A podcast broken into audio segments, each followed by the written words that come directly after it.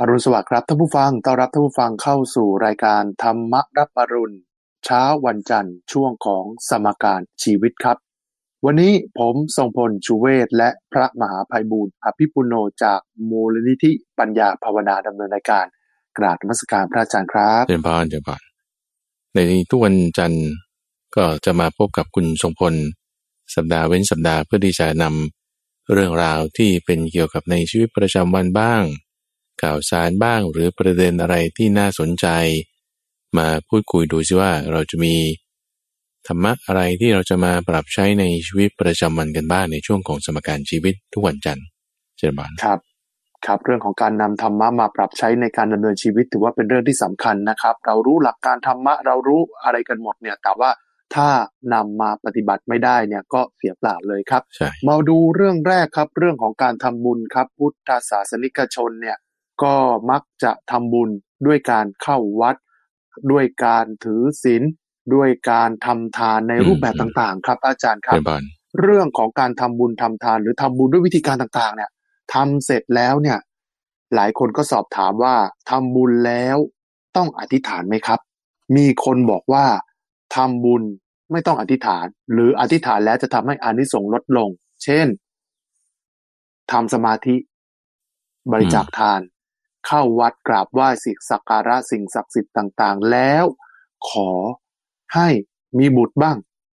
ได้เงินได้ทองบ้างอืมอืถูมกหวยบ้าง ประสบความสำเร็จในหน้าที่การงานได้ลาบยศบรรดาศักดิ์อะไรเหล่านี้บ้างอืมเพราะเขามองว่าการขอสิ่งต่างๆ เหล่านี้คือความโลภอืมการทำบุญควรเป็นการสละกิเลส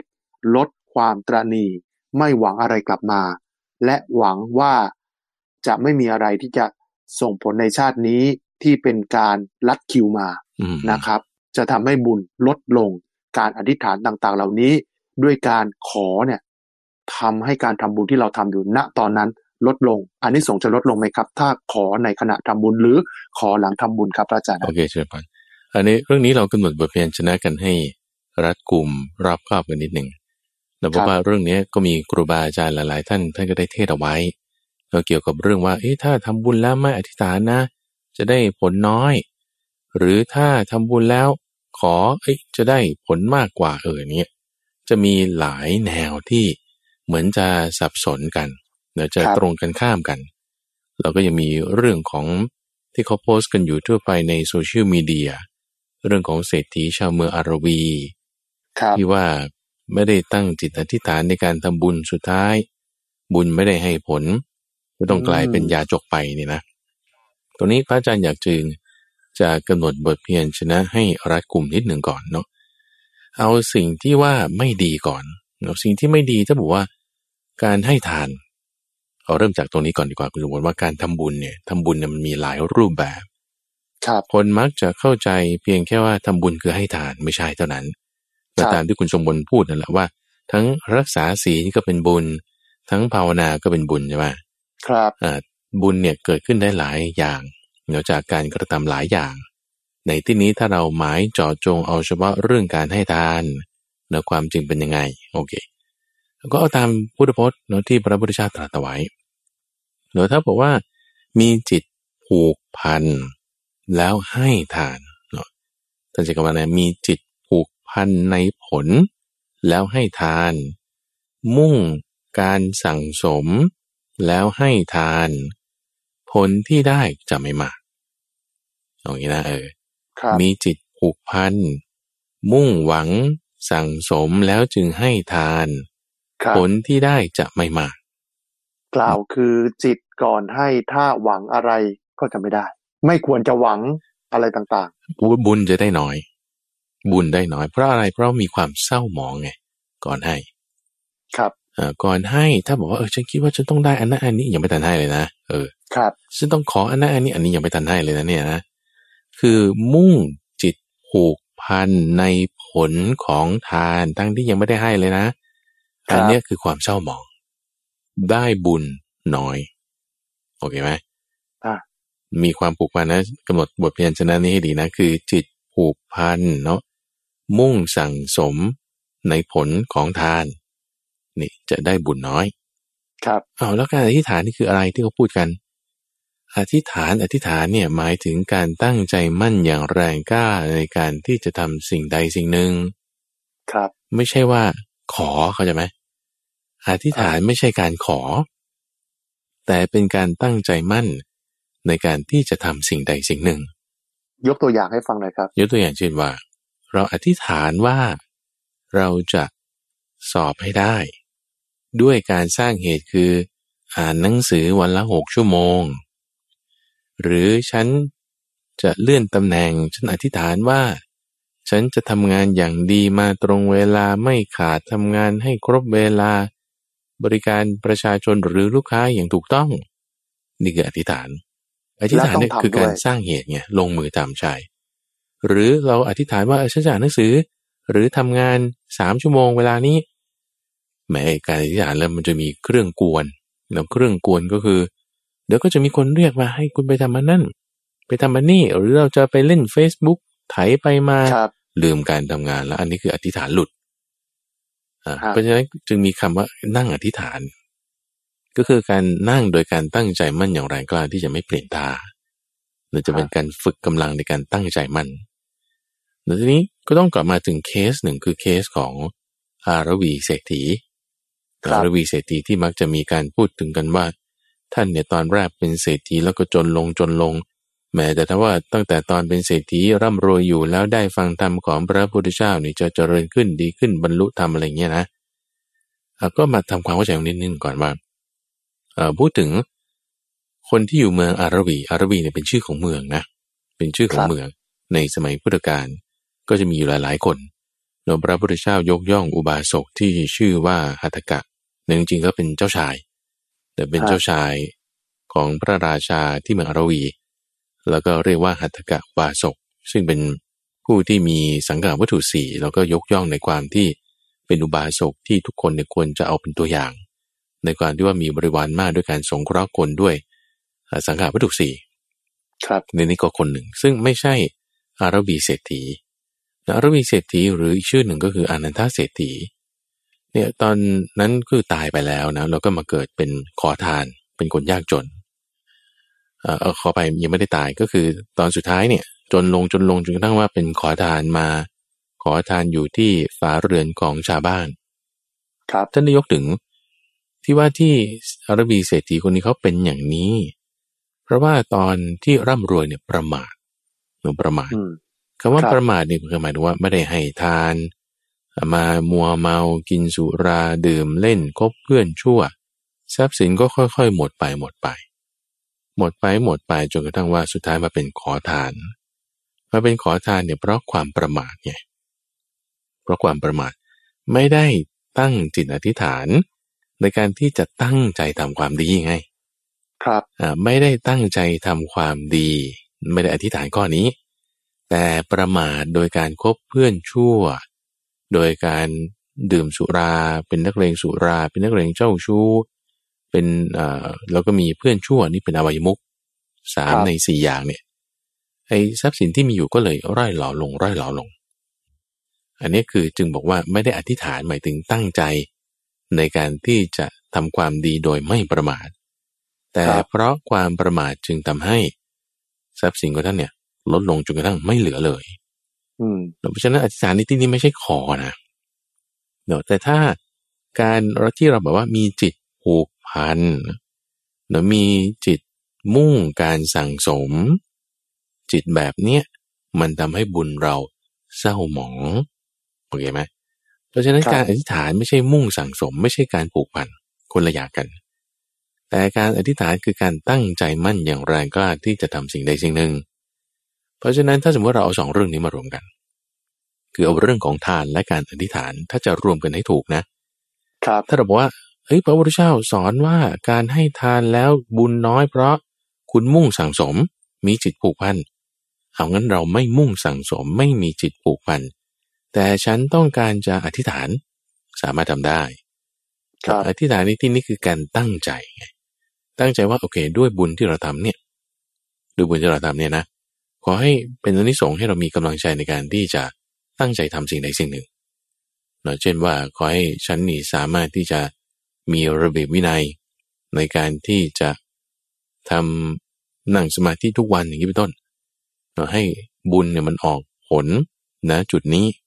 ด้วยการตั้งใจมั่นอย่างแรงกล้าฮะอันนี้คือไม่ใช่ว่าจิตผูกพันในผลของการให้ทาน ก็จะหมายแต่ว่าเอ่อน้อมจิตไป ให้ตั้งใจในสิ่งที่จะทำนั้น โดยพอเวลาเราให้ทานแล้ว ลักษณะทานที่ให้เนี่ยมันจะเป็นการภาวนาอย่างหนึ่งที่เรียกว่าจาคานุสติอยู่บน ครับ อนุสติหนึ่งในสิบอย่างเนี่ยก็คือจาคานุสติ คือการตามระลึกถึง จาคะคือการให้การบริจาคที่เราได้ทำไปและการให้การบริจาคไปเนี่ยคือจาคะ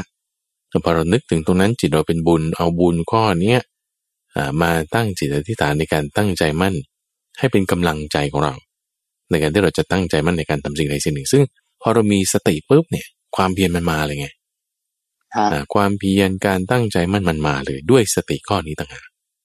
เนาะส่วนผลของทานมันจะให้เป็นยังไงก็ตามที่มันจะให้เนาะซึ่งมีพระสูตรที่ชุบาทานสูตรนะข้อนี้อยู่ในอังคุตรนิกาย เป็นเรื่องที่ท่านพระสารีบุตรเนี่ยไปถามพระพุทธเจ้า แต่มีอุบาสกพวกหนึ่งเนี่ย ไปถามว่าเอ๊ะทำบุญยังไงเนี่ยตอนนั้นอยู่เมืองจำปานะ อยู่เมืองจำปาครับ แล้วก็ไปถามว่าเอ๊ะทำยังไง ทานที่ให้แล้วเนี่ยถึงจะมีผลมีอานิสงส์มาก ยังไงไม่มีผลไม่มีอานิสงส์มากแต่ท่านก็ไล่ไปเลยจากการที่ว่า ถ้ามีจิตผูกพันในทานสั่งสม ที่ว่าให้แล้วฉันจะต้องคาดหวังว่าฉันต้องได้สิ่งนั้นสิ่งนี้อันเนี้ยได้บุญน้อยฮะได้บุญน้อยอ่าแล้วถ้าไม่มีจิตผูกพันอย่างนี้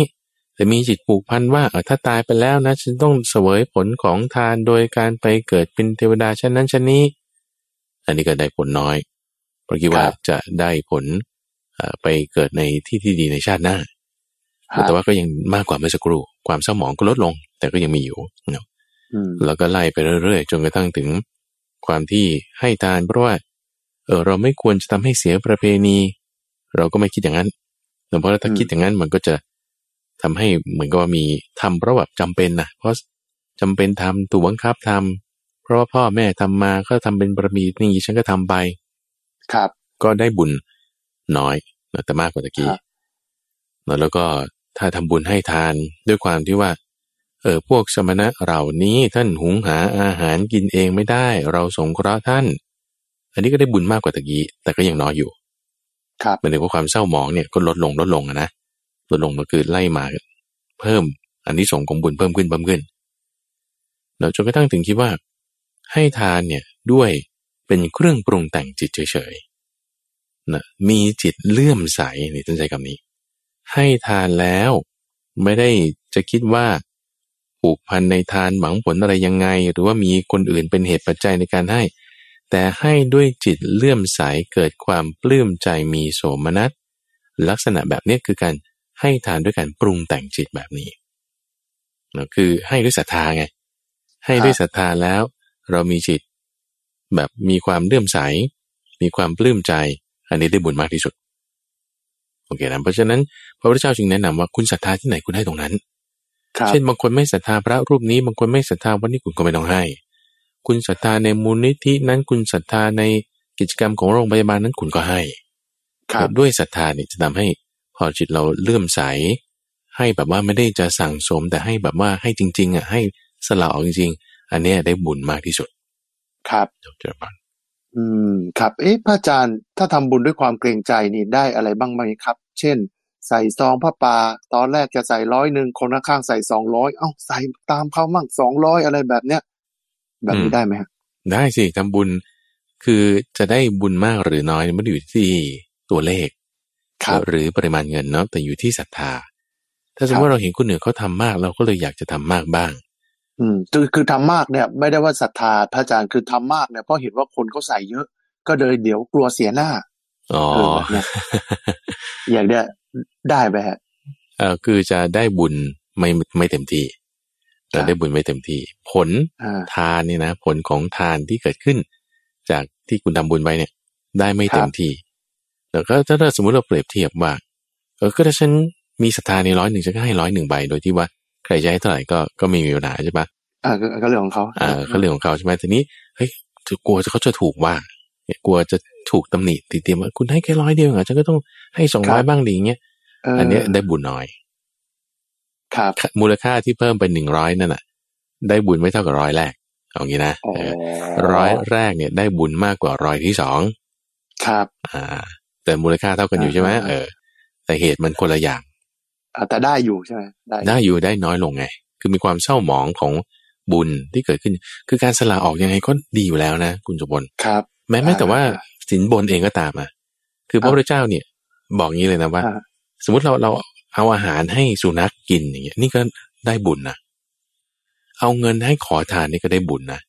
เอาเงินให้โจรนี่ก็ได้บุญนะเออครับ ได้บุญหมดแต่ว่าน้อยมากไม่เท่ากันอยู่ที่ผู้รับไงอ่าถ้าผู้รับมีศีลน้อย ผลครับของบุญที่เกิดจากการให้ทานเนี่ยก็น้อยด้วยอ๋อถ้าผู้รับมีศีลมาก ศีลสมาธิปัญญานี่ไล่ไปเนี่ยนะผลของทานที่ให้เนี่ย ผลของบุญที่เกิดจากการให้ทานเนี่ยก็จะมากตามไปด้วย ครับ มันจะเกี่ยวข้องกันนะทั้งผู้รับผู้ให้ แล้วก็อ่าตัวที่เรากระทำว่าจิตเราตั้งอย่างไรนั่นเอง เรียบร้อยครับ เออ พระอาจารย์เรื่องของการทำบุญเนี่ย มีอีกประเด็นหนึ่งเรื่องผ้าป่าเรื่องกระถินอย่างเนี้ยอืมอืมบางคน เออ ก็ไม่ได้อยากทำแต่เขาเอาชื่อเราไปใส่ ไปเป็นประธานไปเป็นกรรมการพอเป็นประธานเป็นกรรมการเนี่ยมันก็จะมีเออเลทราคาใช่ไหมพระอาจารย์ที่จะต้องที่จะต้องจ่ายอะพันหนึ่งมั่งประธานห้าร้อยหรือพันหนึ่งอะไรสุดแท้แต่เนี่ยนะฮะอืมอืมเออ ถ้าถ้าใจแบบ เอ๊ะเขาเอาไปใส่ แล้วเราก็จำเป็นต้องให้แบบนี้พระอาจารย์ได้ไหมบุญ ได้ แต่ว่าครับไม่มากไงได้ไม่อ่าเต็มที่กับที่ว่าเรายินดีทำได้แม้ไม่ใจเต็มจะไม่ที่โน้มไปเลยนะฮะ แบบผมใส่ไปแล้ว ก็ต้องให้เขาไปแบบได้เนี้ได้อยู่แล้วพระาคุจาณรย์วนได้อยู่แล้ว ครับแต่คำว่าได้อ่าบุญเนี่ยคือได้อยู่แล้ว แต่จะมากหรือน้อยเท่านั้นเองอืมแต่เพราะว่าการคสรับละออกไม่ว่ารูปแบบไหนเราสมมติเรามีความตระหนี่อยู่อย่างเงี้ยนะ เอ้ยฉันไม่อยากให้เลย นี่คือไม่อยากให้เลยนะทำไมเอาชื่อฉันไม่ใส่เนี่ย แต่ฉันก็ให้อยู่ดีใช่ปะล่ะอ่าสุดท้ายต้องให้อะ ใส่ชื่อไปแล้วอะอ่าถามว่าจิตเราเนี่ย มันมันฝืนใช่ไหมล่ะ มันใช่ฝืนครับมันมันไม่พอใจอะแต่ฝืน การฝืนที่ว่าฉันจะตระหนี่อะฉันไม่อยากจะให้ แต่ฉันก็ต้องให้ ถามว่าความตระหนี่มันลดลงปะล่ะมันถูกขูดเกลาออกไปไงนึกออกปะครับว่ามันขูดกูเกลาออกไป มันก็ต้องลดลงแน่นอน แล้วแต่บุญเนี่ยมันได้ไม่มากเท่ากับว่า เรามีความปลื้มใจเรามีจิตยินดี แล้วเราจึงให้สละออกแบบนี้ อันนั้นในบุญมากกว่า แต่การที่ว่าเราไม่พอใจแล้วเราก็ให้ไป เราก็ยังให้นี่นะไอ้ตรงเนี้ยก็ได้บุญไงแต่ได้ไม่มากเท่าเขาเท่านั้นเองก็ใช่ไหมเออเพราะฉะนั้นเราตั้งจิตให้ถูก ครับ โดยเฉพาะยิ่งไอ้ตนที่ว่าเขาแบบไอ้ลักษณะที่มีการเรียรายบอกกันเยอะๆแล้วต้องเอาชื่อไปใส่อะไรเงี้ยนะคุณผู้ชมคือมันมันเป็นลักษณะประเพณีที่ว่าเอ่อ มีข้อหนึ่งคือก็ถ้าเขาจะอ้างนะเขาก็จะเอามาจากพุทธพจน์ตรงเนี้ยแหละ ที่ว่าครับแบบว่าพอเราให้ทานตัวเองก็เราก็ได้เองอะนะตัวบุญอะเราได้เอง แต่เราบอกคนอื่นเนี่ยเราจะได้บริวารครับคำว่าบริวารเนี่ยก็หมายความว่าเอ่อจะมีเพื่อนฝูงมีอะไรอย่างนี้ที่จะร่วมบุญกันไป แล้วก็จึงมีการนิยมที่จะแบบว่าบอกบุญในคำนี้นะครับบอกบุญเนี่ยก็คือเรียรายอ่า ลักษณะนี้ก็เอาจึงเอามาชื่อมาใส่เอาใครมาลง เพื่อได้ให้เป็นบุญเป็นบารมีเป็นก็จะเป็นบริวารกันไป ครับ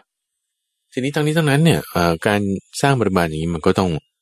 คนที่เขาจะมาร่วมก็อยู่ที่เจตนาเขาเขาจะยินครับดีไหมอย่างเงี้ยนะเออถึงถึงถึงจะถูกต้องนะ เพราะว่าถ้าร่วมกันครับก็ต้องยินดีร่วมกันมันถึงจะได้บุญทั้งกองด้วยกัน ครับ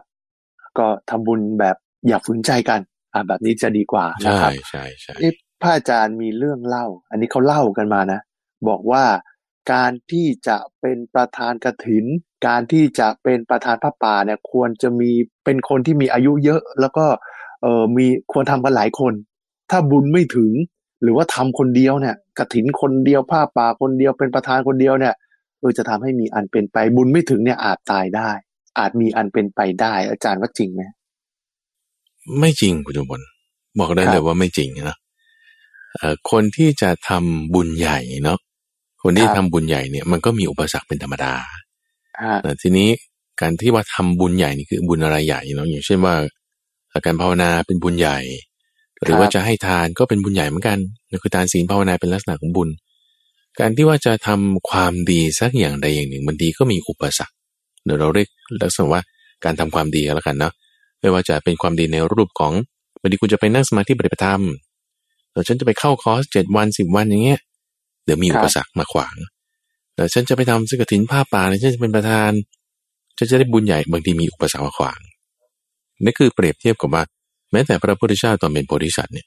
จะสำเร็จสัมมาสัมโพธิญาณก็จะมีมารแต่มาระมารเนี่ยแปลว่า ผู้ตัดล้างผู้ล้างผลาญความดี แต่จะมาคอยขวางความดี ไม่ให้เกิดขึ้นเนี่ยจะมีแน่นอน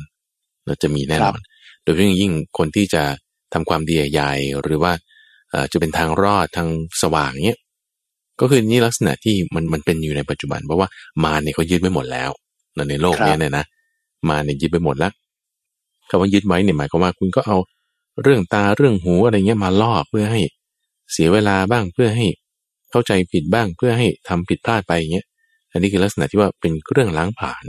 จะทำให้ถูกกำจัดความดีไปได้ ครับ เพราะฉะนั้นในที่นี้ถ้าบอกว่าเราตั้งจิตไว้อย่างดีเนาะไม่ประมาทมีสติสัมปชัญญะอันนี้จะเป็นทางรอดจากมารมารจะมองไม่เห็น ครับ ถ้าเราจะป้องกันมารสมมติเราจะทำอะไรดีๆ ใหญ่ๆเนี่ยนะทำโครงการใหญ่ๆทำโครงการดีๆ ยิ่งเป็นเรื่องสำคัญถูกปะละ่ะอันนี้คือครับเหมือนกันนะ สมมติว่าไม่ว่าจะงานที่เราทำอยู่ปัจจุบันเนี่ยถ้าเป็นเรื่องสำคัญสำคัญเลยเนี่ย อุ้ยแบบบางทีรายงานชิ้นสำคัญ ข่าวชิ้นสำคัญ หรือว่าเป็นงานสำคัญเนี่ยถ้าบอกว่าเราทำอย่างลวกๆแบบ ไม่ตั้งใจข้อผิดพลาดมันจะมีแล้วถ้าเสียหายนี่พังเลยใช่ปะล่ะครับเพราะฉะนั้นในลักษณะงานแบบเนี้ยไม่ว่าจะงานบุญ ไม่ว่าจะเป็นการไปภาวนา หรือแม้แต่งานที่เราทำที่บ้านที่ทำงานก็ตาม เราต้องใส่ใจให้มากต้องระมัดระวังไม่ประมาทนะไม่ประมาทในทุกเรื่องเลยอืม ความไม่ประมาทความระมัดระวังตรงนี้ จะทำให้จิตเราเป็นสมาธิพอครับจิตเป็นสมาธิตรงนี้แหละ นี่คือเป็นพระสูตรที่พระอาจารย์เพิ่งอ่านให้ฟังเมื่อช่วงของครั้งพระสูตรที่ผ่านมาเมื่ออาทิตย์ที่แล้วนี่เองนะครับเอ่อที่ท่านในปาปาสราสีสูตรเนี่ยจะบอกว่าเป็นผู้ที่ทำมารให้ตาบอดหรือทำให้มารเนี่ยมองไม่เห็น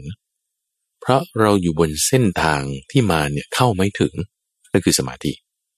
ครัแล้บวพอจุดที่เราอยู่มีสติมีสมาธิแล้ว มารจะทำอะไรไม่ได้ คุณสมบูรณ์เคยเห็นไหมล่ะคนที่ อายุน้อย แต่ก็ประสบครับความสำเร็จมีนะเคยเอเห็นอนะมีครับ ก็นั่นก็ด้วยบุญบารมีแล้วก็ความไม่ประมาทเนี่ยจึงทำให้เกิดขึ้นได้นั่นเองเจ็ดปาครับ บุญบารมีและความไม่ประมาท เมื่อสักครู่อาจจะค้างอยู่นิดนึงพระอาจารย์คือเอ่อทำบุญเนี่ยเรื่องของการอธิษฐาน พระอาจารย์ได้คลี่ปรมประเด็นนี้ไปแล้วนะครับ แล้วเวลาทำบุญแล้วกรวดน้ำนะฮะจำเป็นไหมฮะถ้ากรวดน้ำ กับไม่กรวดน้ำนี่บุญจะถึงไหมฮะ สมมติอุทิศส่วนกุศลให้กับพ่อแม่ที่ล่วงลับอืมอุทิศส่วนกุศลให้ญาติพี่น้องเจ้ากรรมนายเวรแต่ไม่ได้กรวดน้ำอะครับ แล้วก็ไม่ได้ตั้งจิตอธิษฐานด้วยนะครับทำบุญเสร็จแล้วไปเลยครับ ได้บุญอ๋อเอ่อคนคนที่ล่วงลับไปแล้วได้บุญไหมพระอาจารย์คือถ้าเราจะทำอุทิศให้คนที่ล่วงลับไปแล้วนะอันนี้เราก็ต้องตั้งจิตระลึกถึงคนที่ล่วงลับไปแล้วนะเอาคำนี้ก่อนนะคำว่าทำอุทิศให้เนี่ยนะเอ่อประเพณีของไทยเนี่ย หรือหรือในพุทธศาสนาเนี่ยเอ่อเขาจะมีการพูดถึงอยู่คำว่าอุทิศให้ ครับแล้วคำว่าทำอุทิศให้เนี่ยหมายความว่าอะไร หมายความในสองระยะคือทำคือเราอะทำในนามของคนนั้นเนอะเช่นถ้าสมมติว่าอ่าคุณปู่คุณย่าอย่างนี้แล้วกันนะฮะคุณปู่คุณย่าคุณตาคุณยายเราล่วงลับไปแล้วใช่ปะล่ะครับ ท่านมาทำบุญเนี่ยด้วยการให้ทานเนี่ยไม่ได้อยู่แล้วเพราะท่านตายไปแล้วโอเคไหมฮะเอาแล้วทำไงโอ้ยฉันคิดถึงเอ่อ บุคคลเหล่านั้นอยู่ เพราะฉะนั้นทำไง เราก็ทำในนามของท่านทำยังไงทำในนามของท่าน ก็คือเอาชื่อท่านมาแล้วเราก็ติดลงไปในสิ่งของที่เราต้องการจะถวาย เอาทำยังไงอะ ก็คือเขาเขาจะใช้ลักษณะนี้ เอาคือสมมติว่าถ้าระบบระเบียบเลยจริงๆถูกต้องเลยเนี่ยนะ คือในสมัยก่อนเนี่ยเรื่องราวมันเป็นอย่างนี้ว่า คนที่ตายไปแล้วก็คือตายนอนตายอยู่ใช่ปะล่ะ แล้วของอะไรที่เขามีอยู่กับตัวเนี่ย แล้วของอะไรที่เขามีอยู่กับตัวเนี่ย ไม่ว่าจะเสื้อผ้าบางทีเอ่อเป็นเอ่ออะไรที่มีอยู่กับตัวเนี่ยนะ แล้วคนนั้นก็ตายไปแล้วเนี่ย ไม่มีเจ้าของแล้วใช่ไหมล่ะ พระสงฆ์ก็จะไปถือเอาเราไปถือเอา ลักษณะการไปถือเอาตรงเนี้ย ไม่ใช่การขโมย เพราะมันไม่มีเจ้าของเลยเขาตายไปแล้วใช่ไหมล่ะครับ ไม่ใช่การขโมยแต่เรียกว่าเป็นการชักบังสุกุลและเป็นการถือด้วยบังสุกุลสัญญาคำว่าบังสุกุลหมายถึง มันเปื้อนฝุ่นแล้วมันเศร้าหมองแล้ว มันเป็นของสกปรกแล้ว มันเป็นของคนตายแล้ว ไม่มีใครครับเอาแล้ว คือไม่มีเจ้าของแล้ววางเดอะเอาของไม่มีเจ้าของก็ไปถือเอาด้วยบางสกุลสัญญาไม่ได้เป็นขโมย ครับ แล้วถามว่าการให้ทานตรงนี้ใครทำก็คนที่ตายไปแล้วนั่นแหละทำก็จะมาละพอเขาตายไปแล้วใช่ไหมล่ะเราไปเอาจากร่างคนตายไงใช่ไหมล่ะครับอ่าถือเอาแบบเนี้ยก็จึงเรียกว่าเป็นการถือด้วยเอาบังสุกุลสัญญา คนตายได้บุญนะเพราะว่าคนตายเป็นคนทำไงครับ เข้าใจไหมทีนี้สมมติถ้าตายไปแล้วสิบปี อย่างนี้เป็นต้นใช่ป่ะเอาทำยังไง เขาก็จึงมีประเพณีกันว่า ก็เอารูปของคนตายเนี่ยมาตั้งเนาะแล้วก็ผูกสายสิญจนใช่ไหมเอาสายสิญจนมาวางหน้าพระ แล้วก็เอาสิ่งของเอาวางที่เราต้องการจะถวายพระ ลักษณะนี้หมายความว่าไง หมายความว่าคุณเอาสิ่งของตรงนั้นแหละ ถวายให้คนตาย เอาให้คนตายใช่ป่ะแล้วพระเนี่ยก็ไปถือเอาบังสุกุลสัญญาจากคนตายนั้น ทีนี้คนนั้นเขาตายไปแล้วใช่ป่ะไม่ร่างเนี่ยไม่มีอยู่ เพราะฉะนั้นถ้าจะไปวางที่ร่างมันก็ไม่มีแล้วก็เอารูปมาแทน แล้วการที่ว่าถ้าเราจะต้องไปเอาไปชักเอาที่ร่างเนี่ย หรือไปถือเอาที่ร่างมันไม่สะดวก ก็จึงโยงสายสิญจนมาแทนแล้วก็จึงมีประเพณีที่เรียกว่าการทำบุญอยู่ที่ให้คนตายเนี่ยต้องมีรูปมีสายสิญจนมีการวางพาดสาย อะไรอย่างเงี้ยนี่จะเป็นรูปแบบที่เราทำในสมัยปัจจุบันนี้ คือทำ ในนามของคนตายเหมือนให้คนตายเนี่ยทำให้แล้วพระเนี่ยไปถือเอา เราโดยการที่ว่า เหมือนถวายให้พระ แต่ว่ามีเชือกเส้นหนึ่ง โยงไปที่คนตายฮะรูปของคนตายอย่างนี้นะเออจึงเป็นลักษณะว่าการทำบังสุกุล ก็คือเป็นการทำอุทิศให้ผู้ตายนี่คือในยะที่หนึ่งคือให้คนตายเนี่ยมาทำเนอะในในในคือในนามของคนตายเราทำให้ในนามของคนตาย หรือสองเราก็ถวายให้พระนั่นแหละ เลยโดยตรง แต่ต้องตั้งจิตระลึกถึงว่าโอเค ด้วยบุญกุศลนี้นะ ฉันขออุทิศให้กับบุคคลนี้บุคคลนี้ที่ล่วงลับไปแล้ว นี่คือในยะที่สองแล้วก็คือเป็นอ่อนัยยะที่ขยายต่อจากนัยยะที่หนึ่งนั่นเองอ่าทีนี้ถ้าเราทำให้เขาเราก็ต้องตั้งจิตระลึกถึงเขาไงทำไมถึงต้องมีการทำบุญให้แล้วเพราะว่าจริงๆแล้วคนตายไปแล้วสัตว์โลกเป็นไปตามกรรมเราจะทำไม่ทำเนี่ยมันไม่ไม่ใช่ประเด็นละเพราะยังไงก็เป็นไปตามกรรมอยู่แล้วใช่ปะ แต่ว่าสำหรับลูกหลาน บรรพบุรุษที่เราลุต่อต่อมาเนี่ยบรรพบุรุษของเราเนี่ยเราควรจะทำบุญอุทิศให้แต่เพราะว่าบุคคลนั้นเป็นผู้มีอุปการะแก่เราแล้วพอบุคคลเป็นผู้มีอุปการะแก่เราเราก็ตอบแทนด้วยการที่ระลึกถึงท่าน แต่การทำอย่างนี้ยเป็นการกระทำที่ควรทำเป็นการกระทำของ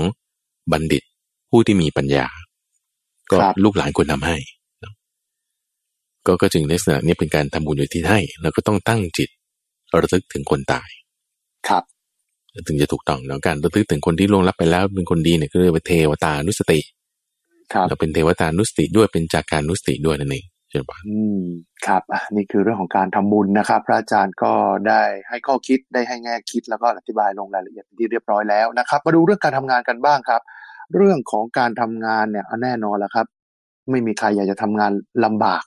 ไม่มีใครอยากจะได้เงินเดือนน้อย อยากจะได้งานง่าย ๆทำงานน้อยๆเงินเดือนเยอะๆอันนี้เป็นประจำทุกคนอยากจะได้แบบนี้แหละครับ ไม่มีใครอยากทำงานหนักเงินเดือนน้อยไม่มีฮะเออ น้อยนักนะที่จะรู้สึกแบบนี้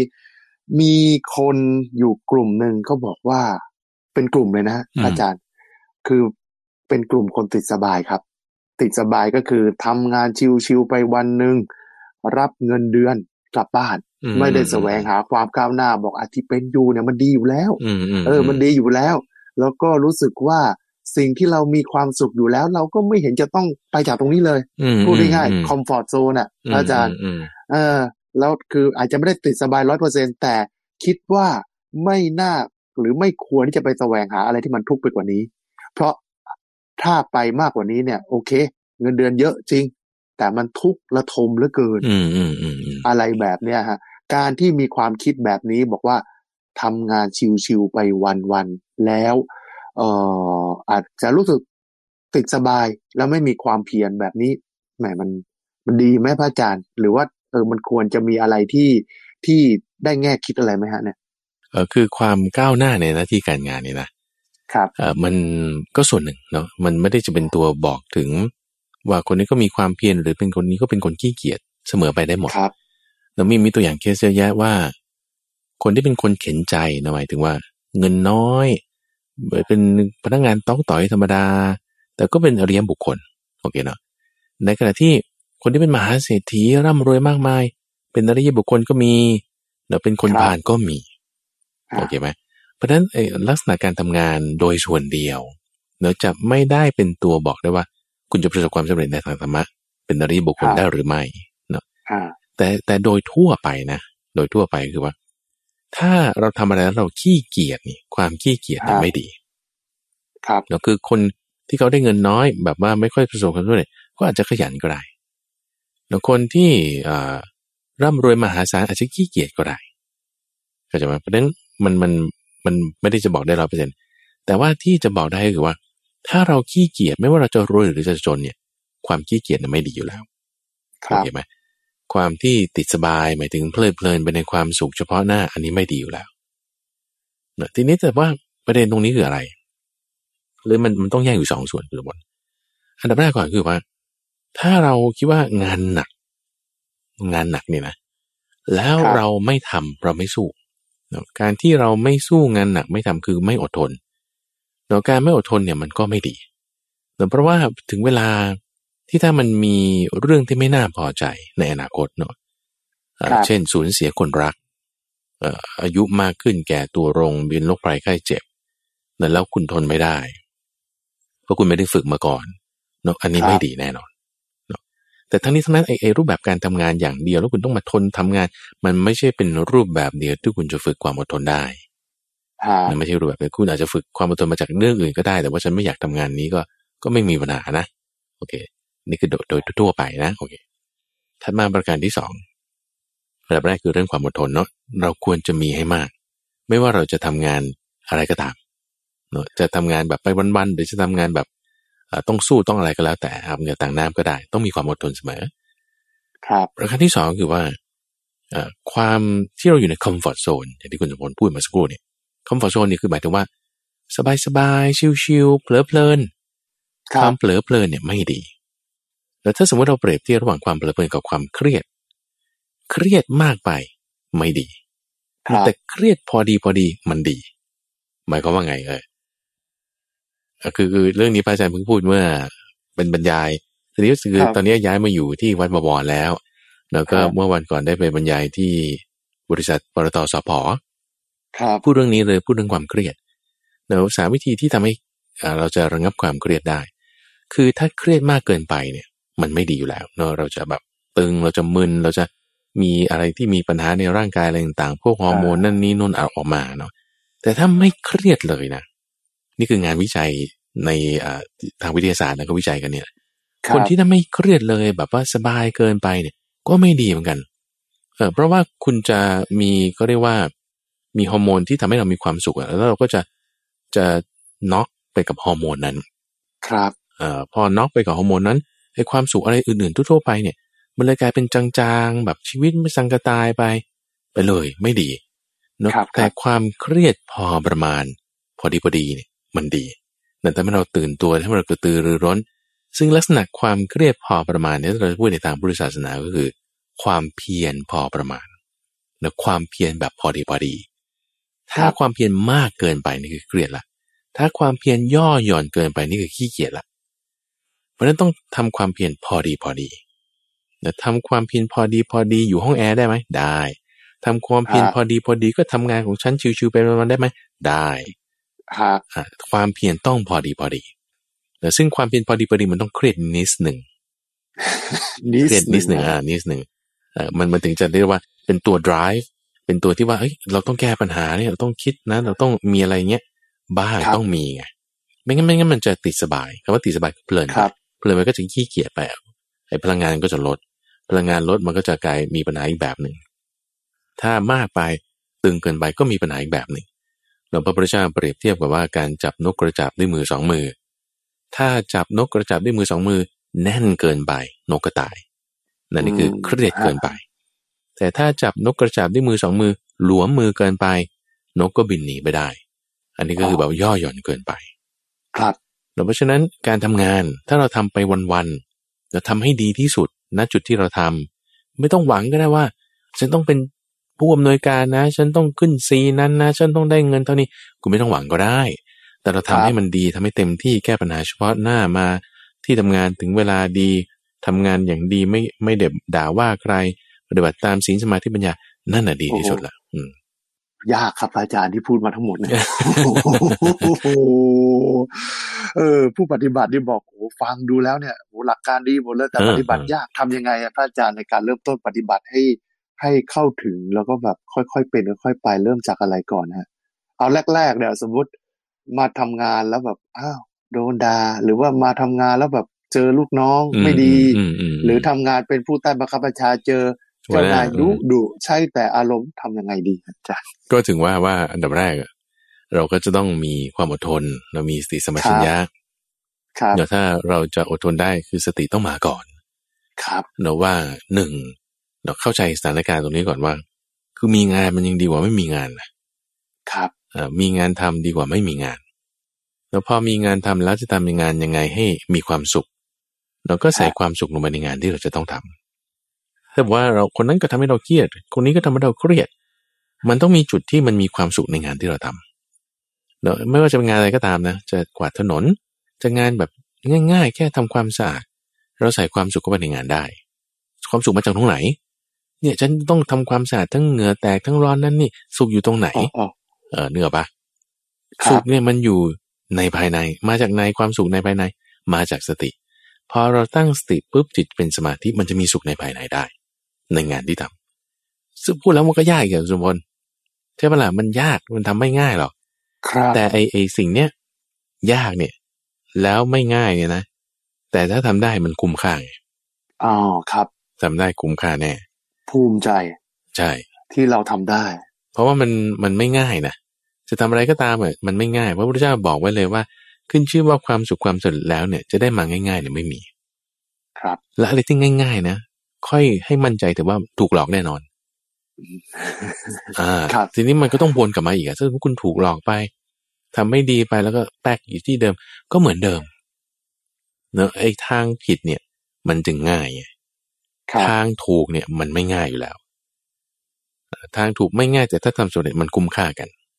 ฮะเพราะฉะนั้นก็เป็นกำลังใจให้แหละสำหรับทุกท่านที่ทำงานเนาะ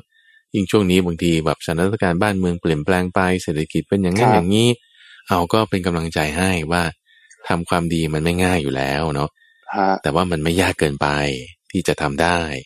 ถ้าเรามีสติสัมปชัญญะมีกำลังใจให้สูง นึกถึงพระพุทธพระธรรมพระสงฆ์แล้วก็อ่าแบ่งปันกันพูดจาดีๆกันอย่างน้อยมันก็ยังพอไปได้นะ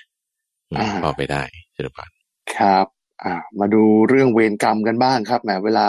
มีเรื่องอะไรเนี่ยเขาบอกว่าโอ้กฎกฎที่ อ่าอย่างกฎหมายเนี่ยเขาบอกเออกฎหมายก็ก็ยุติธรรมนะ แต่กฎแห่งกรรมยุติธรรมกว่าเขาเลยบอกว่าอ่ากฎแห่งกรรมยุติธรรมจริงไหมเวรกรรมกับความยุติธรรมเนี่ย เอาอะไรมาวัดครับพระอาจารย์ครับ บอกว่า เออ กฎแห่งกรรมยุติธรรมเสมอพระอาจารย์ถูกต้องไหมฮะ ในความเห็นของพระมหาไพบูลย์นะคุณสมบัตินะครับ คือพระอาจารย์ว่ากฎแห่งกรรมมันไม่ยุติธรรมหรอกคุณสมบัติ คือคำว่ายุติธรรมนี่คืออะไร คือธรรมะที่มันจะยุติได้เข้าใจปะครับยุติได้นี่คือจบไง กรรมเนี่ยมันไม่จบไงเข้าใจปะกรรมเนี่ยมันไม่มีจบ สมมติคุณมีอะไรมาเราก็ทำกรรมต่อไป มีอะไรมาก็ทำกรรม กรรมเก่าก็ไปสร้างกรรมใหม่ กรรมใหม่ก็ถูกสร้างให้เป็นกรรมเก่า กรรมเก่าก็ไปสร้างกรรมใหม่ วนไปอย่างเงี้ยอยู่เรื่อย แล้วกรรมครับในที่บอกว่าจะยุติธรรมอะ เอ้าทำไมกรรมบางข้อมันให้ผลเร็ว ให้ผลเดี๋ยวนี้ แต่กรรมบางอย่างทำไมให้ผลต่อไปแล้วต่อไป ให้ผลน้อยให้ผลมากไม่เท่ากันนะครับ เออกรรมเนี่ย มันไม่เหมือนกันอยู่แล้วเนอะเพราะฉะนั้นจะว่ามันยุติเนี่ยมันไม่ยุติแน่นอน ไม่งั้นพระพุทธเจ้าทำไมถึงจะสอนให้ออกจากกรรมให้สิ้นกรรม ถ้าบอกว่าครับกรรมดีอะหมายถึงว่าไม่ใช่ว่ากรรมดีหรือกรรมชั่วอย่างนั้นนะหมายถึงว่าอ่าฮะถ้ากรรมเนี่ยมันเป็นเรื่องที่ดี ถูกต้องร้อยเปอร์เซ็นทำไมท่านสอนให้หนีกรรมทำไมท่านสอนให้สิ้นกรรมนึกออกว่าเพราะมันไม่ดีไงฮะเพราะมันไม่ยุติได้ไงเพ ราะมันจะเป็นเรื่องที่วนต่อไปเสมอไงกรรมเนี่ยจึงไม่ใช่เรื่องยุติธรรมอยู่แล้วนะคุณสมบัตินะครับก็ก็เพราะในความหมายของที่ว่ายุตินะฮะไม่ใช่ว่าเสมอภาคนะฮะแต่หมายถึงว่าที่มันจะจบเนี่ยกรรมมันไม่จบ สิ่งที่จะจบเนี่ยคือนิพพาน นิพพานเนี่ยยุติธรรมคำว่ายุติธรรมก็คือจบไง เพราะฉะนั้นเราจะนิพพานได้คุณต้องสิ้นกรรม คุณต้องเหนือกรรม คุณต้องออกจากระบบของกรรม ถ้าเรายังอยู่ในระบบของกรรมเดี๋ยวมันไม่ยุติหรอกอืมเดี๋ยวก็หนักบ้างเดี๋ยวก็เบาบ้างเดี๋ยวก็ดีบ้างเดี๋ยวก็ชั่วบ้าง เดี๋ยวให้ผลเร็วบ้างเดี๋ยวให้ผลช้าบ้างเนอะไม่ยุติไม่ได้หนูก็วนไปเรื่อยๆในขณะว่าดูดีว่ามีเรื่องราวในพระไตรปิฎกเนี่ยนะสัตว์ที่อยู่ในพรหมโลกเนี่ยพรหมโลกนี่คือสวรรค์ที่ชั้นสูงๆเลยนะครับ พรหมโลกเนี่ยโอ้โหมีความสุขมากเลย อยู่ดีมาเป็นแบบหลายอสงไขยพอกำลังชานต่ำลง มาอยู่ในชั้นพรหมที่ต่ำลงมาปุ๊บเนี่ยเอ๊เริ่มรู้สึกตัวขึ้นเอ๊ะทำไมเรามาอยู่ตรงนี้ได้นะงงงมึนๆพุ่มเนื่อไปเกิดเป็นสัตว์เดรัจฉานเกิดเป็นลูกสุกรลูกหนูลูกหมู ครับ เพราะว่าสับสนในคติที่ตัวเองอยู่โอ้โหนี่ขนาดมีบุญมากขนาดนี้ไปเกิดเป็นสัตว์เดรัจฉานนะ โอ้โหทำไมแบบพลาดได้ขนาดนี้คือมันเป็นได้ เพราะว่ากรรมที่ไม่ดีที่เคยทำมา มันก็ให้ผล ด้วยความสับสนของคติเป็นโมหะ ให้ผลเลยก็เลยไปเกิดเป็นสัตว์เดรัจฉานหรือสัตว์เดรัจฉานบางตัว ดูดิสุนัขของดาราเงี้ยโอ้โหกินสเต็กอย่างดีอยู่ห้องแอร์เขาใส่เสื้อสวยๆแปรงขนอย่างดีใช่ปะแต่สุนัขบางตัวอยู่ข้างถนน โอ้โหแบบชีวิตนี่ลำเค็นมากก็จะหาอาหารได้บางทีก็มาขอข้าวพระข้าวพระบางทีก็มีให้บ้างไม่มีให้บ้างความเป็นอยู่ไม่เหมือนกันอะสัตว์เดรัจฉานเหมือนกันไม่ยุติธรรมอยู่แล้ว แล้วก็บอกเป็นเรื่องของกรรมกรรมนั่นแหละมันไม่ยุติธรรม ครับเพราะว่าเราสร้างกรรมดีเราได้ดีแน่ สร้างกรรมชั่วเราได้ชั่วแน่ อันนี้คือสิ่งที่เราต้องมั่นใจไงครับคำว่ามั่นใจนี่คือปลอบใจตัวเองเฉยๆนะพูดก็พูดนะพูดกับวนปลอบใจตัวเองเฉยๆว่า ทำดีมันต้องได้ดีนะทำชั่วมันต้องได้ชั่วนะอะครับ นี่คือคำปลอบใจคำปลอบใจนี่คือความให้เรามั่นใจไงให้เรามั่นใจว่าเออฉันต้องทำความดีต่อไป คือเพราะว่าทางที่เราจะให้เหนือกรรมเนี่ยมันต้องมาทางดี ต้องมาทางกรรมดี คือเราจะไปทำกรรมชั่วแล้วให้เหนือกรรมเนี่ยไม่ได้ นั่นไม่ใช่ทางออกพระพุทธเจ้าจึงสอนว่า ถ้าคุณจะเหนือกรรมได้นะ คุณต้องมาทางกรรมดี พอมาทางกรรมดีแล้ว หมายถึงทำความดีด้วยระบบไม่ใช่ทั่วไปนะ ศีลสมาธิปัญญาเท่านั้น คุณทำกรรมดีตามระบบของศีลสมาธิปัญญา จึงจะสามารถอยู่เหนือกรรม ทั้งดีและชั่วนั้นได้ นี่แหละจึงจะเรียกว่ายุติธรรมเนธรรมะแห่งความยุติ จะไม่มีอะไรต่อไปไม่มีอะไรหมุนวนแล้วก็ไม่ต้องมีอะไรมาเปรียบเทียบว่าดีหรือชั่วเร็วหรือช้าก่อนหรือหลัง ไม่มีแล้วนี่คือนิพพานไงถึงจะถูกต้องครับเนื้อกรรมเลย สิ้นกรรมนั่นเองเชิญบอกฮะ ครับ มาดูอีกประเด็นหนึ่งครับแหมเรื่องของการทำงานนะครับ เป็นลูกน้อง เจอเจ้านาย อารมณ์ร้อน และอารมณ์ร้ายนะฮะโกรธทีไรไล่ตะเพิดลูกน้องทุกที ใครเตือนก็เตือนไม่ได้ ยกตัวอย่าง เช่น ไปบอกแล้วก็ ขึ้นหนักกว่าเดิมยิ่งโกรธหนักกว่าเดิม คราวนี้จากเดิมที่ฟังนิดหนึ่งไม่ฟังแล้วครับ ด่าโวยวายบางที่สัตว์เลื้อยคลานออกมาจากปากด้วยครับเออเราไปทำงานกับคนแบบเนี้ยแล้วเวลาเขาเขาอะไรอะไรเนี่ย เราชี้แจงเหตุผลไม่ได้เลย ชี้แจงเหตุผลกลายเป็นว่าเถียงอ๋อพอเถียงปุ๊บคือเขาเข้าใจว่าเถียงปุ๊บเนี่ย มาแล้วครับ อารมณ์ขึ้นขึ้นขึ้นเสียงเริ่มดังขึ้นดังขึ้นดังขึ้น แบบนี้เนี่ย ก็พูดตรงๆฮะทำงานด้วยกันลำบาก แต่ถ้าจำเป็นต้องอยู่กับคนประเภทนี้ ที่อารมณ์ร้อนและอารมณ์ร้ายทำยังไงดีพระอาจารย์โอเค อันนี้พระพุทธเจ้ามีอุปมาเปรียบเทียบไว้อย่างนี้ คือบางทีอธิบายด้วยอุปมาอุปไมยนี่มันจะเข้าใจได้ง่ายกว่าก็คือท่านเปรียบเทียบว่าพื้นที่สองพื้นที่ในพื้นที่แรกเนี่ยเป็นพื้นที่ที่ราบเรียบ ไม่มีหลุมไม่มีบ่อ ไม่มีน้ำไม่มีอะไร แล้วก็ก็เดินไปธรรมดาได้ไม่ต้องระวัง แต่ชอบนะครับ แบบเนี้ยอ่าใช่ใช่เรื่องรื่นก็ไม่มีปัญหาใช่ป่ะหรือว่าเป็นที่โล่งๆคุณจะเอาวัวควายไปเลี้ยงอะไรก็ไม่ต้องระวังอะไรมากอันนี้คือประเภทที่หนึ่งกับอีกพื้นที่หนึ่งเนาะที่เป็นที่เป็นหลุมเป็นบ่อมีหนามมีต้นไม้ที่จะมาคอยขวางเรา หรือถ้าเอาวัวควายไปเลี้ยงมันก็จะมีต้นข้าวต้นอะไร ที่ถ้าวัวควายไปกินแล้วเราจะถูกปรับนั่นก็อีกพื้นที่หนึ่งเนื่องในทั้งสองพื้นที่เนี่ย แน่นอนว่าพื้นที่แรกเนี่ยก็คือเหมือนกับว่า เปรียบเทียบกับว่าเราอยู่กับคนดีๆ ทั่ว ๆ ไป เป็นปัญญาชน มีความรับผิดชอบมีศีลสมาธิปัญญา เราก็อยู่โอเคไง สบายๆใช่ไหมแต่ถ้าสมมติว่าเราอยู่ในสิ่งแวดล้อมที่มันต้องแบบ อย่างที่ว่าเนี่ยเป็นหลุมเป็นบ่อคุณต้องระวังเนอะมีขวากมีน้ำคุณต้องระวังบางทีน้ำจะมาตำเราจากข้างหลัง เราจะขยับหน้าขยับหลังต้องระวัง คุณครับเอาวัวควายไปเลี้ยง ในพื้นที่ที่มันมีต้นข้าวกล้าอยู่วัวควายมันก็จะไปกินต้นข้าว เราก็ต้องระวังวัวควายของเรา เราก็ต้องระวังต้นข้าวของเขาด้วยเนอะเช่นเดียวกันในเปรียบเทียบนะว่า ถ้าเราอยู่กับคนป่านในลักษณะที่ว่าอารมณ์ขึ้น เหมือนกับฝีกลัดหนองนั่นเปรียบเทียบไว้เนอะฮะคือถ้าคุณสมบัติหรือว่าท่านผู้ฟังอะไรก็ตาม ถ้าเคยเป็นฝีเนี่ยนะคือข้างครับข้างในมันจะเป็นหนองไงเข้าใจปะล่ะมันจะโดนแล้วมันจะเจ็บจี๊ดกว่าแผลธรรมดา เดี๋ยวมันเน่าอยู่ข้างในด้วยความเน่าอยู่ข้างในแล้วมันก็เฟะอยู่ข้างในแล้วมันเป็นหนองเนี่ยพ อโดนกระแทกปุ๊บบางทีหนองมันไหลออกมามากเกินประมาณครัแต่บอันนี้เปรียบเทียบกับจิตของคนบางคนที่มีจิตแบบฝีกลัดหนอง พอโดนกระทบนิดนึงจี๊ดอาดขึ้น โอ้สัตว์เดรัจฉานนั่นนี่ออกจากปากเต็มไปหมดนี่นะโอ้ใช่อ่าใช่อันนี้คือลักษณะอ่าจิตแบบของคนฝีกลัดหนอง แล้วก็คืออยู่ในพื้นที่ที่มันทุรกันดารละอยู่ในป่าที่มันจะมีอันตรายมากละต้องระมัดระวังอย่างเต็มที่ระมัดระวังอย่างเต็มที่หมายถึงคุณต้องมีสติสัมปชัญญะนะ จะพูดอะไรก็ต้องระวัง จะทำอะไรก็ต้องระวัง แล้วก็มาระวังเนี่ยคือรักษาหน้าที่ของเราที่เป็นลูกน้องให้ดีหนึ่ง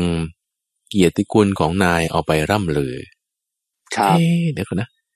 แต่ว่านายทำไมด่าอย่างนี้เลยคุณจะเอาเกียรติคุณของนายไปร่ำลือใช่ปะเออล่ำลือล่ำลือในสิ่งที่ไม่ดีก็ไม่ได้นะก็ไม่ได้ใช่ไหมล่ะนินทาเออนะครับนั่นไม่ได้นินทาไม่ได้อ่าคนไม่ดีขนาดไหนก็ตามเนี่ย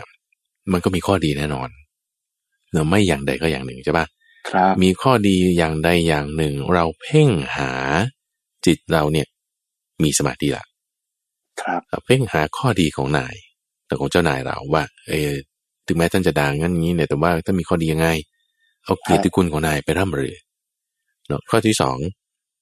อันนี้คือข้อที่หนึ่งนะในในในลักษณะว่าเราต้องเกี่ยวข้องกับหัวหน้าฮะข้อที่สองก็ทำงานของเราให้มันดี ให้มันเต็มที่เราการทำงานของเราให้มันดีให้มันเต็มที่คือทำตามความสามารถ แล้วแล้วข้อที่สามอ่าคือพอเราทำอย่างนี้เสร็จเรียบร้อยปุ๊บเนี่ยเอ่อให้เราแผ่เมตตาอยู่เป็นประจำคำว่าแผ่เมตตาใช่แผ่เมตตาเนี่ยคือ ตั้งจิตไว้ด้วยกับเมตตาเหมือนกับแม่รักลูกที่เกิดจากคันของตน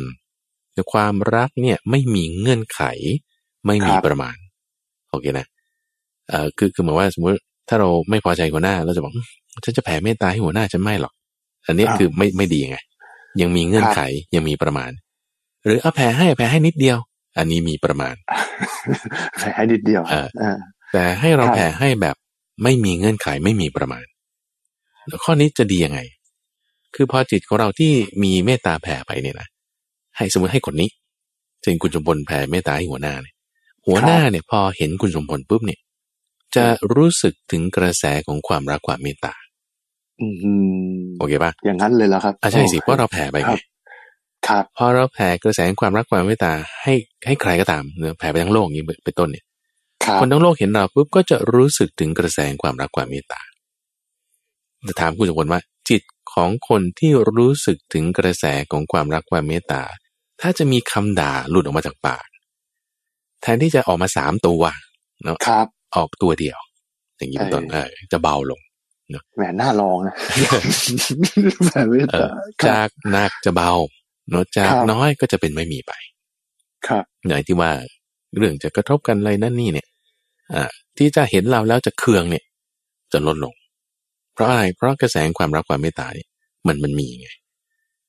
แต่จะไม่ใช่หมายว่าจิตเขาจะดีขึ้นแบบว่าบรรลุธรรมอะไรอย่างนี้เลยนะ มันจะไม่เป็นเพราะว่านั่นก็เป็นกรรมของเขาไงเข้าใจปะล่ะอืมหัวหน้าก็จะมีกรรมของตนนั่นแหละ ก็ทำยังไงก็ได้ผลอย่างนั้นแหละ แต่บางทีเขาอาจจะไม่ได้ลงกับเราไงไม่ลงกับเราก็ไปลงกับคนอื่นแทนอย่างเงี้ยเข้าใจไหมเออแต่ว่าไม่ลงกับคนอื่นแทนเลยเออก็คนอื่นนั่นก็ต้องแผ่เมตตาไปละเหมือนเดิม ครับเพราะฉะนั้นสิ่งที่ต้องทำมีสามอย่างนี้เลยที่ว่านี่แหละเนอะหนึ่งก็ให้อ่าเอากิจคุณนายไปร่ำลือเนาะสองทำงานให้ดีเนาะแล้วสามก็แผ่เมตตาเราจะรักษาตัวเองได้ในสถานการณ์อย่างนั้นเชิญพรครับอะเรื่องสุดท้ายพระอาจารย์ครับ การทำงานย่อมมีอุปสรรคย่อมมีปัญหาครับ เอาโดยสรุปครับพระอาจารย์ทำงานยังไงดีครับ ที่จะทำให้ให้เกิดปัญหาและงานไม่สะดุดครับอืมเป็นอัข้อคิดสั้นๆฮะเชิญพรพระพุทธเจ้ากล่าวถึงนี้ว่าเอ่อความสุขความสำเร็จเนี่ยจะได้มาด้วยความสบายๆเนี่ยไม่ได้แล้วครับความสุขความสำเร็จเนี่ยจะได้มาด้วยความลำบากหมายถึงว่า จะเห็นถึงความสำเร็จลุล่วงนั้นมันก็จะต้องผ่านความผิดหวัง แล้วก็ติดขัดมาก่อน คุณจะรู้ได้ไงว่า อันนี้มันมันสำเร็จอะ คุณก็ต้องผิดหวังมาก่อน สมหวังมันจะต้องผิดหวังมาก่อน จะรู้ได้ไงว่านี่มันราบรื่นนะมันก็ต้องมีอุปสรรคมาก่อนเราต้องเจอ เพราะฉะนั้นการเจออุปสรรคนี่จะเป็นตัวที่ฝึกให้เราได้รู้ถึงปัญหาอยู่แล้วแต่ถ้าเคยเปรียบเทียบในสมัยปัจจุบันนี้ก็ตามนะว่า เครื่องบินมันจะขึ้นบินได้นี่มันต้องมีลมต้านว่าวจะขึ้นได้ต้องมีลมต้านแล้วไม่มีว่าว ตัวไหนที่ขึ้นเพราะด้วยตามลมอะไม่มี นี่มีแต่ต้องต้านลมถึงจะขึ้นได้ เครื่องบินก็เหมือนกัน อยู่เครื่องบินก็ต้องต้านลมปลาก็ต้องว่ายทวนน้ำครับ เพราะฉะนั้นทำงานไม่มีอุปสรรคเนี่ยไม่มีหรอกอย่าไปอย่าไปคิดนะว่ามันจะต้องแบบราบรื่นไม่มีอุปสรรคต้องมีอุปสรรค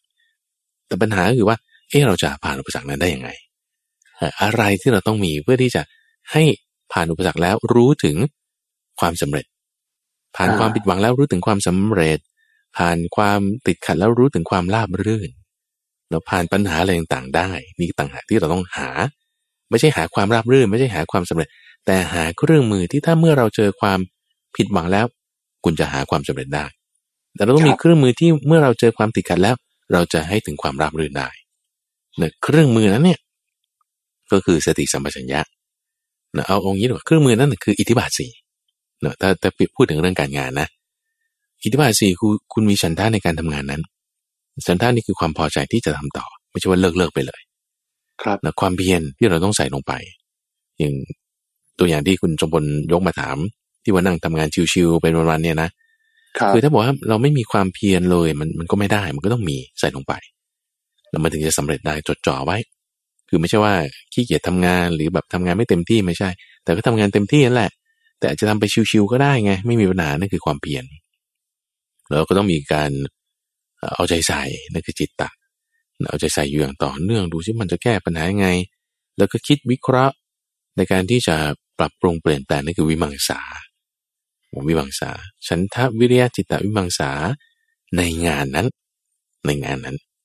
ในงานนั้นที่ว่าเฮ้ยมันต้องมีความไม่ราบรื่นอยู่ละ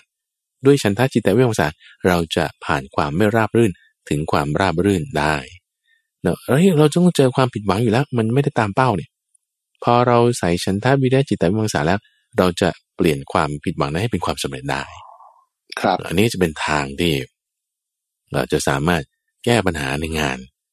เนาะให้สำเร็จรุ่ร่วงไปด้วยดีได้ งานทุกงานเนี่ยคุณสมบัติถ้าบอกว่ามัน